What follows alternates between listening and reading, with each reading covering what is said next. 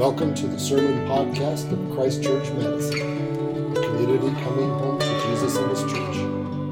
For more information about us, visit ChristchurchMadison.com. I want to begin this morning with a question for you to ponder that I actually do want you to answer in your heart. Don't say it out loud. What prevents you from walking with Jesus?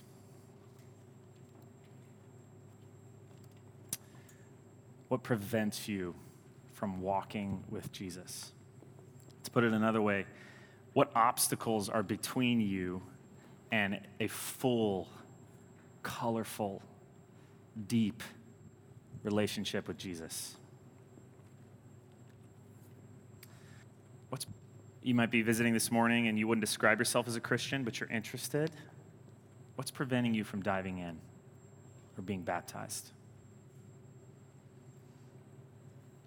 Maybe you would describe yourself as a Christian. You've been in church a long time, but when you're in these seats, there's a block.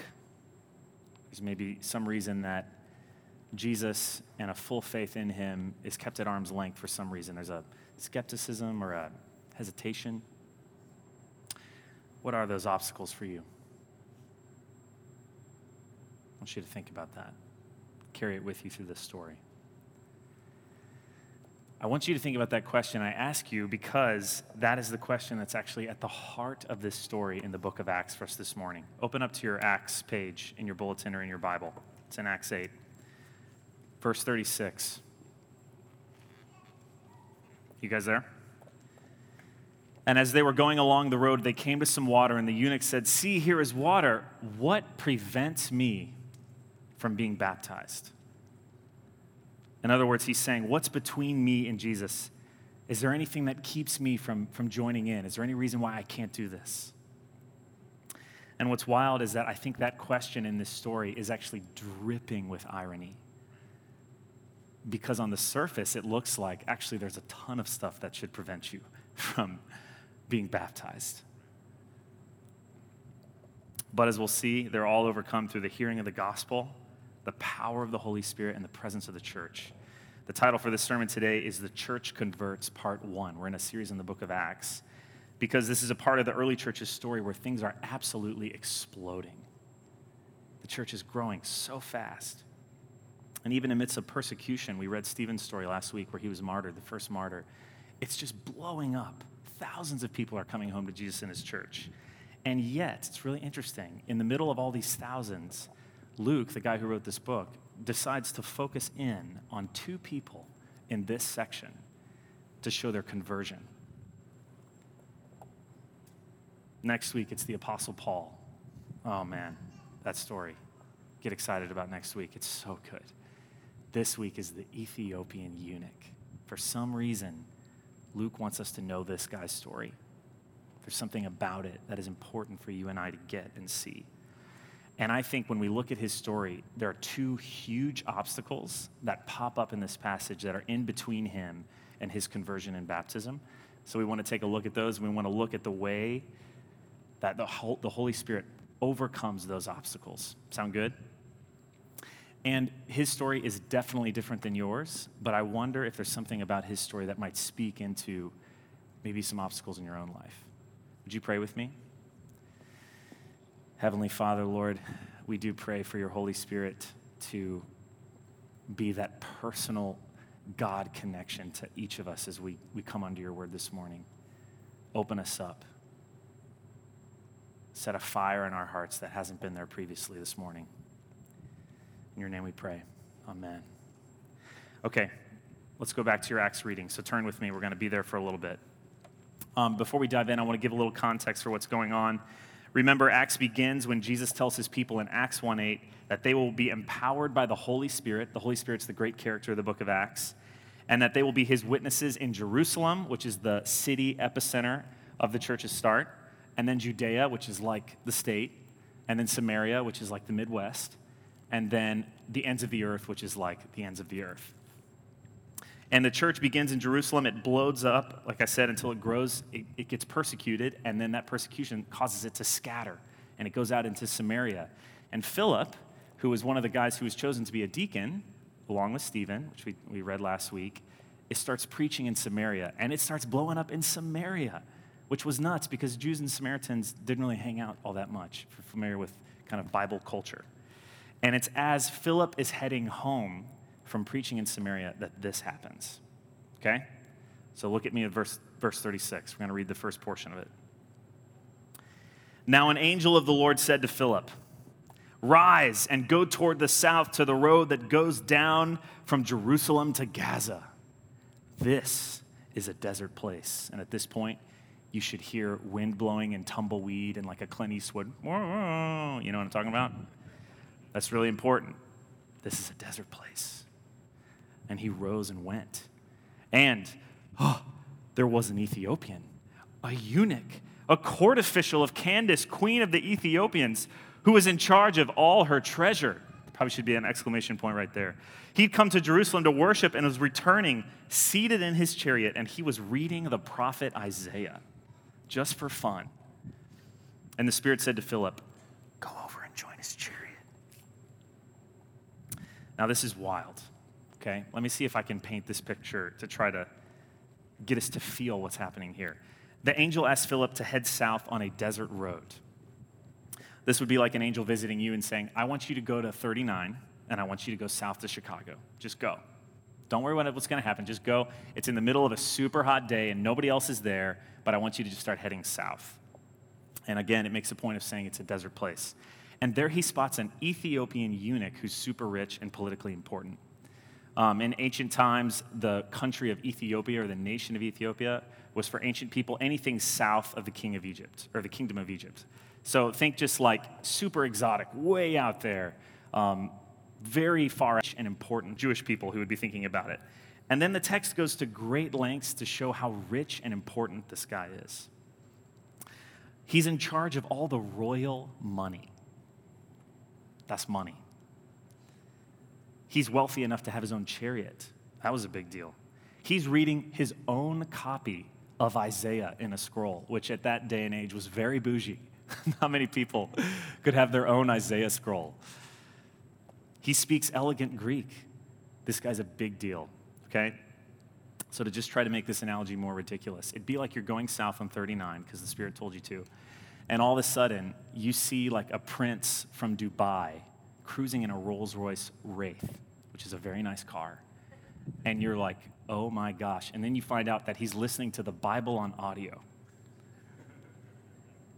And as you're utterly struck, the Spirit says, Go up to his rolls. What a bizarre situation, right? I think it's a picture of geographical isolation. You have to get that picture in your mind. And it's also a picture of cultural difference, distinction. And as we focus in on this guy, the Ethiopian eunuch, those are the things which bring us to his first obstacle. Okay, so obstacle one they do have alliteration. Marissa and I worked hard on this. He had a belonging obstacle. That's his first obstacle. He had a belonging obstacle, just by the nature of who he was, where he was born. To put it bluntly, he was an Ethiopian eunuch. Now, why would that have been an obstacle for this guy? First, as an Ethiopian, he would have been ethnically and culturally on the outside. Um, there's a lot of debate about whether this guy is Jewish, but just lives in Ethiopia, or whether he's an Ethiopian convert to Judaism, which Jews in that day would have called a proselyte, or whether he's like me and he's 100% bona fide Gentile, fully genuine. Uh, read a lot of really good arguments for both sides. What's regardless, what is super clear is that he's a cultural outsider. Um, remember, Christianity begins as a movement within Judaism, and it begins in Jerusalem with all these Jewish men and women. And in Jewish culture and religion, just like in ours, so I'm not pointing any fingers, there were levels of in and out in their social religious world. Um, even the temple kind of is a picture of this. You have the Holy of Holies that only some people can go to, and then certain other people can go a little bit further, and it goes on out. Regardless uh, of whether this guy was a Gentile or not, there's no doubt that as an Ethiopian, there's only so far the guy could go in that world. Does that make sense? He was a cultural outsider. And to top it off, he's a eunuch. Now, as a court official to the queen, it's not weird for him to be a eunuch. In lots of kingdoms in ancient times, that was really common uh, for people to become eunuchs in order to serve. It's actually a really good career decision uh, in some kingdoms. But there's an undercurrent to this passage, and what's going on in the undercurrent of this passage is that there were specific restrictions against eunuchs and those who had mutilated themselves in the Old Testament, that they could not enter into the Jewish assembly. That's from a purity law in Deuteronomy 23. So not only is he on the outside of Jewish culture, he also has this personal, physical obstacle because he's a eunuch. He had an obstacle of belonging. He's culturally different, he's geographically isolated. He's going home. Now, this is an educated guess from me, okay? but it, I think it's educated.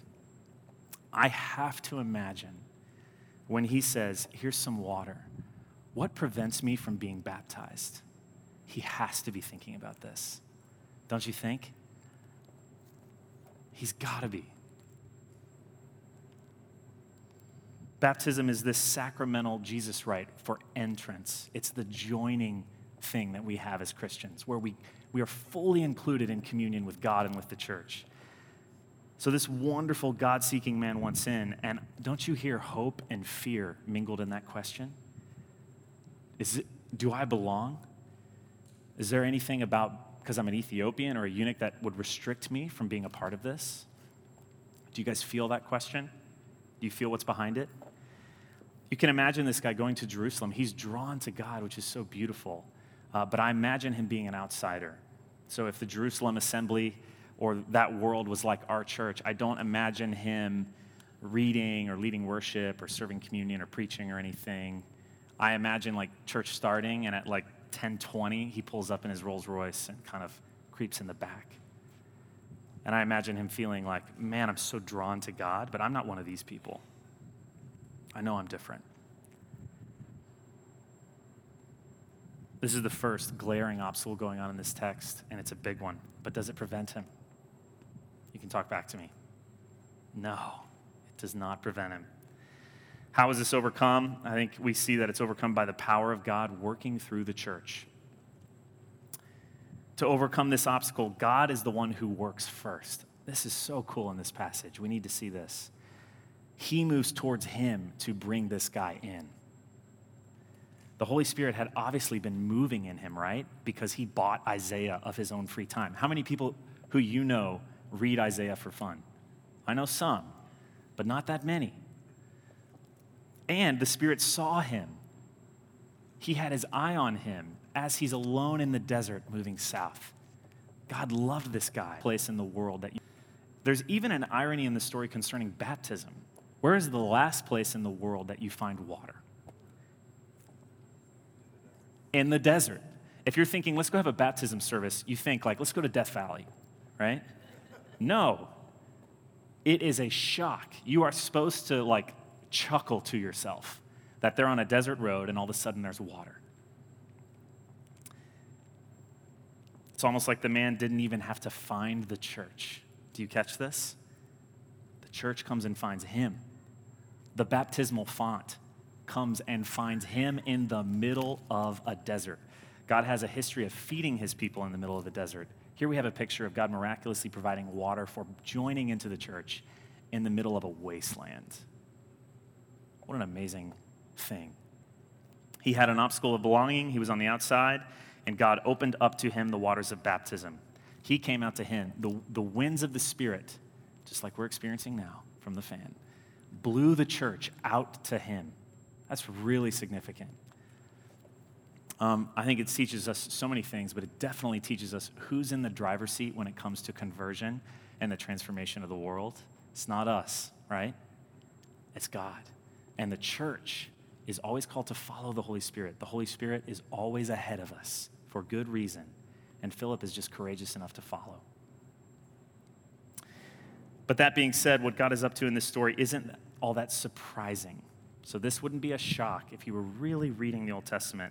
Um, the Bible has this amazing history of crazy, countercultural, other type heroes popping up. So I think of Rahab, the Gentile prostitute in the book of Joshua. I think of Uriah the Hittite, who's a Gentile who shows up David. Think of the wise men at Christmas. Remember that behold in that story is meant to be like, ah, these Zen guys from the East are showing up at Jesus' birth. It's always been God's plan. But I think there's more to the point. I think Luke records this because there's a specific prophecy about eunuchs that I think he sees happening in this guy's story. Did you catch the Isaiah passage? Flip to your Isaiah passage. And I want, I want you to actually read it with me, so I'll give you time to get there. Oh, man. This is really, really good. You guys there? Let's start in verse 3. Let the foreigner, the outsider, who has joined himself to the Lord, that joining language is like clinging, I'm in, I want to be with you, I want to be in communion with you language. Let the foreigner who has joined himself to the Lord say, The Lord will surely separate me from his people. And let not the eunuch say, Behold, I'm a dry tree. Do you hear, even in that, the foreigner and the eunuch, uh, that articulation of fear of not being included? It's the exact same for the Ethiopian eunuch. Is there anything that prevents me? Verse 4 For thus says the Lord to the eunuchs who keep my Sabbaths, who choose the things that please me and hold fast to my covenant, I will give in my house. Amen? in my house, within my walls, that's in language, a monument and a name better than sons and daughters. I will give them an everlasting name that shall not be cut off. Oh man. And I love at the end, verse 8, the very bottom. The Lord God, the Lord, the God who gathers the outcasts of Israel, declares, I will gather yet others to him besides all those already gathered. Meaning, it starts in the middle, and the character of God says, I want to gather out the lost sheep of Israel. So he goes to a further concentric circle, and then he's like, No, I'm going to go even further than that. And he goes out. This story is God doing what he said he always would do. God keeps his word. Hallelujah. And you know what's awesome? the book in the chapter in Isaiah that the eunuch was reading in the chariot is Isaiah 53. This is Isaiah 56. So, don't you think? Isn't it an amazing thing to ponder that when Philip starts working through it with him, they got to this passage? What a thought. God's imagination is greater than ours. Amen? God's ability to transcend cultural, social, religious, racial boundaries is beyond any idea we've ever had or any institution we have ever made. Oh, that we might listen to him and hear him when he wants to blow us to bring somebody home. What do we learn from this first obstacle of belonging? I think it's really simple, but I have to say it. You guys know this. I think you know this. There is no one whom the gospel is not for if you're here, wherever you're coming from, you need to know there is no one whom the gospel is not for. There is no one for whom the church is not meant by God Himself to be home. Remember that passage in Isaiah? In my house, within the confines of my walls, I want to give this guy a name. The church is home for everyone, not just a certain type of people. Has the church historically, from Rome to America, married Christianity to certain nations or cultures in unhealthy and boundary creating ways? 100%. Do we still struggle in our nation and in our country and even in this church to do that sometimes? 100%. But let it be known, those, those are, one, are not ones that God has put in place. Those are ones we have built in our sinfulness, and what God has torn down, let us not rebuild. Amen? Christianity is not white, it's not black, it's not Western, it's not Eastern, it's not Republican, it's not Democratic. If it's anything, it's Jewish. But our faith is built off of the Jewish Messiah who opened himself up to people like me so I could be included. So, if you are here and you identify with the Ethiopian, and the experience that I just described for him. Being drawn to God, feeling like there might be something about Jesus that I'm thirsting for, and I think it might be it. But you feel like you are culturally on the outside of things, and you feel like I'm not one of these people, though. You need to hear what the Bible's teaching this morning. Jesus is for you. The gospel is for you. You don't have to be like other people here to come to Jesus, culturally, socially, whatever. God sees you, He wants you. And if you're here and you feel more like Philip, so maybe you feel like, actually, I grew up in the middle of all this American Christian stuff. I feel very much at home. I think we can learn from Philip. I think he's a lesson for us, right? The charge for us is to never think the gospel is only for certain people. If I was going to apply this a level down, I think one of the things we do is sometimes we assume for people that they don't want to hear about Jesus or that they, they, they're going to hate the church, right? It's the worst possible thing we can do is refuse to share the gospel with somebody because we've decided for them that they're not going to like it. They're too culturally left. This is not for them. They're too culturally right. This is not for them. They're too ethnically different from me, or they're too whatever. The gospel's for everybody. Don't you want to experience this in our church, in Christ Church Madison? Just speaking honestly between us. This, we're coming into the second year of a church plant. Don't you long for the Holy Spirit to tell you at some point, go over there and have the courage to answer it? Wonder where God might want to do that for us in our city and in our neighborhoods. What a thing to think about and pray for. Amen? Now let's keep on reading for the second obstacle. Verse 29. I want you to go there and track with me.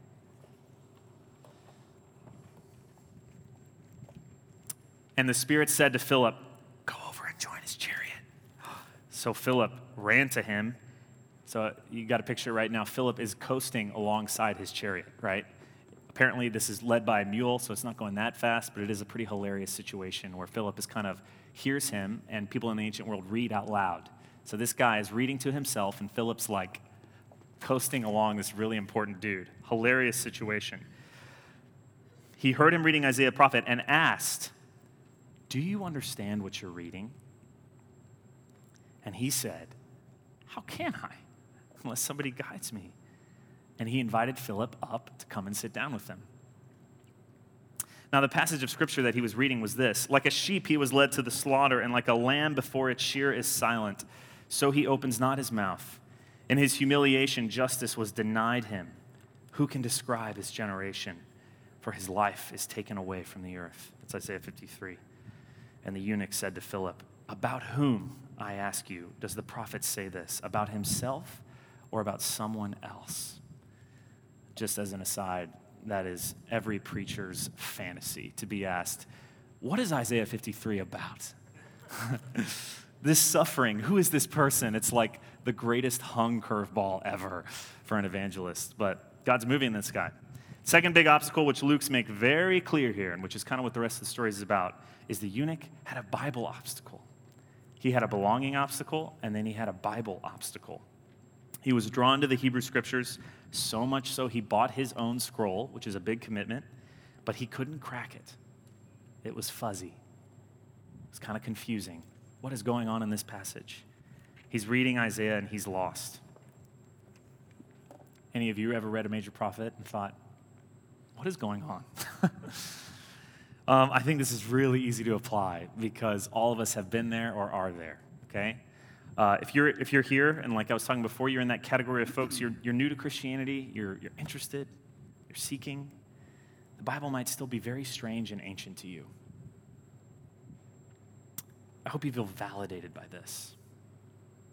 That's okay. The eunuch was deeply drawn to God's word and God, but there were big gaps in his understanding and big questions he still had. And many of us, if you've been in church forever and you feel like, I know all the tricks, I've been to the Awana stuff when I was a kid, I've been to VBS, you might still have a spiritual Bible obstacle. This over there. You might have something in it that terrifies you or intimidates you or even offends you, you might be struggling with it. I know because I've been there many times in my life. Whatever the case, I want you guys to see that this is happening for the eunuch, okay? Feel validated, that's okay. And I also want you to know that God does not want to leave you there. Philip comes up to him and asks him, What? Do you get this? Do you understand this? And I love his response. It's so humble. He's a super important guy, but he's humble enough to say, Heck no. How am I supposed to understand this unless somebody helps me? I need some help. He admits he needs a guide, and that's exactly what the Holy Spirit provides in the person of Philip. He provides someone to draw up alongside Philip and to unlock the scriptures for him. So, just like the personal cultural stuff, the belonging obstacle, he overcomes this Bible barrier through the church in the power of the Holy Spirit. This is Philip's main job in this story, really, is to come alongside him with the scriptures. Now, let's think about how Philip unlocked the scriptures for this guy. What did he do? What happened? This is really telling. Look at verse 35. Verse 35. Then Philip opened his mouth. That's prophetic. I'm doing a deeply old, ancient Bible prophet thing. God's put words in his mouth and he's opening them. Then he opening up his mouth and beginning with this scripture, beginning with that one, he told him the good news. What's another way to say good news? Gospel. He told him the good news of Jesus. The key to the Ethiopian's confusion was the gospel of Jesus. That sounds like a Sunday school answer, but I'm not making it up. It's right there. The parallel story to this, which I've never really seen these connected before until I studied this this week, is the road to Emmaus in the Gospels. That was our gospel reading this morning that Jesse read. In that story, there's these two guys, think about all the similarities, who are walking along a road and they're really confused, except they get the resurrected Christ who walks up alongside them and he opens up their mind to know the scriptures. But now, if, you're, if you have your bulletin, your Bible in your hand, at the very end of that, here's what it says Jesus does specifically. Luke says, and beginning with Moses and all the prophets. Notice how for Philip it says, and beginning with this, he interpreted to them in all the scriptures the things concerning himself. In other words, Jesus showed these guys that the key to understanding the Hebrew scriptures was him. They all pointed to him, and his crucifixion and his resurrection was exactly what the eunuch is reading. They all made sense in the light of him. And when Jesus did that for these guys, it says their heart starts to burn. There's like coals that are lit on fire inside of him. Fuzziness and confusion becomes conviction and beauty and power. The flower of the Bible opens up to them as Jesus interprets it to them in the light of his gospel. Last week, Matthew talked about a passage in 2 Corinthians uh, that says when some of us read the Old Testament, there remains a veil over our faces, like you can't understand it. How's the veil removed? Paul says, when you get a PhD and you learn how to read Hebrew and Greek and you study a lot of books. No, that's not what it says. You know what it says? When you turn to the Lord, when you turn to the Lord Jesus, the veil is removed. Jesus is the key. That's exactly what Philip does in this, this story. He basically takes the eunuch's face and he turns it to the person of Jesus, and the veil is removed. That's what he needed to hear, was the news. That's exactly what he's still doing for us. I think this hits us because we all need help. It's okay to admit that. And Jesus puts people in our life to help us crack open the scriptures, to deepen it. That is how God has always empowered and made his communities, all the way back through the Old Testament, is that the, the scriptures, the Torah, the Hebrew scriptures, are opened up in the middle of the people and they're cracked open together. He puts people to help us see that they're good, that they point to Jesus, iron out our doubts, our questions we have, big gaps in our understanding. We're not meant to stay there with those. Um, I remember one time when I experienced something like this. So I lived in England for a couple years, and uh, there was a season when I lived in England where I was deeply living in fear, uh, losing my faith, grappling with my faith, all these things. I had all these forces in my life that were pulling me in different directions. So Jesus was a force in my life, uh, pulling me towards the way of faith, but I had all these other philosophical, cultural stuff that was just deeply, I felt like I was being quartered and drawn as a human. And it's really intense, um, but a, pa- a passage in Scripture, one of a quote from Jesus, he was really powerfully using in my life at that time was this. Jesus said, Do not fear those who kill the body but cannot kill the soul. Rather, fear him who can destroy both soul and body in hell. I know that's intense, but that was massive for me, and God was using that like a screw inside my heart and just drilling it down. One time I was visiting the States, back from England, so it was just a short period home, and I was in a coffee shop and I was reading the Bible, and a guy tapped me on the shoulder. And I turned around and noticed it was a guy. As we talked, he wasn't a Christian, but somehow he'd got a Bible and was like interested, so he's just in a coffee shop reading it. And he taps me on the shoulder uh, and he said, Can I ask you a question? I was like, Yeah, sure. And then he said, What does this mean? And then he showed me the verse Do not fear those who kill the body but cannot kill the soul. Rather, fear him who can destroy both soul and body in hell. And at first, I thought, I'm being punked. You know, like somebody's been reading my journal and, like, let's play a joke on Scott. Go ask him what this means, you know? But then I could tell I was not being punked. The Holy Spirit was moving this guy, and I was in that coffee shop for a reason. So I said something like, you know, gathering myself. Well, I think it means something about how Jesus is talking about how, or you fear God, fear men and women and what they think of you or can do to you, and so you make your life about them, or you fear God and you ultimately organize your life around serving Him and pleasing Him and being in His life. And I said, and I think Jesus is saying that the fool fears men and women over God to their eternal peril. And I kind of was like, you know. And then this guy closes his eyes and goes, I think you're right. God is teaching me that right now. He said, I've got a son, and my life's falling apart. And I think God wants me to hear this for the sake of me and my son. And I was like, wow. Then I was gone. I flew back to England. God used me in the same way to just clarify that for something for that guy that day. And I could tell hundreds of stories for me personally when I have been on the receiving end of that. I literally have been on the brink of destruction many times and said to somebody, I don't get this. I'm lost. Can you help me? How can I understand this unless somebody guides me? And the church was there to walk alongside with me and to interpret to me the scriptures concerning Jesus. Hallelujah. So it's okay to struggle with the scriptures. Um, we are a young church and we are building a culture of everything. Nothing is quite set in stone yet. And I want us to have an insanely voracious appetite for the Bible. I want us to be a church that devours it and loves it. But in this culture, I want it to be okay for you to have an obstacle, for you to have a question. The eunuch did. But if you do, I think uh, an application for this is to lean into the church, lean into God's people, don't lean out. You need to know that God wants to draw you deeper into His Word. He wants to lift deeper and deeper veils of your face so that your face shines like the face of Moses when he received the law on Mount Sinai. He wants to make it flower before you. He wants to light coals inside your chest for the Word of God. But you also need to know that because it's so precious, the enemy, the forces that are at work against the power of Jesus, even though Jesus is stronger, the enemy would love to divide you from God's Word.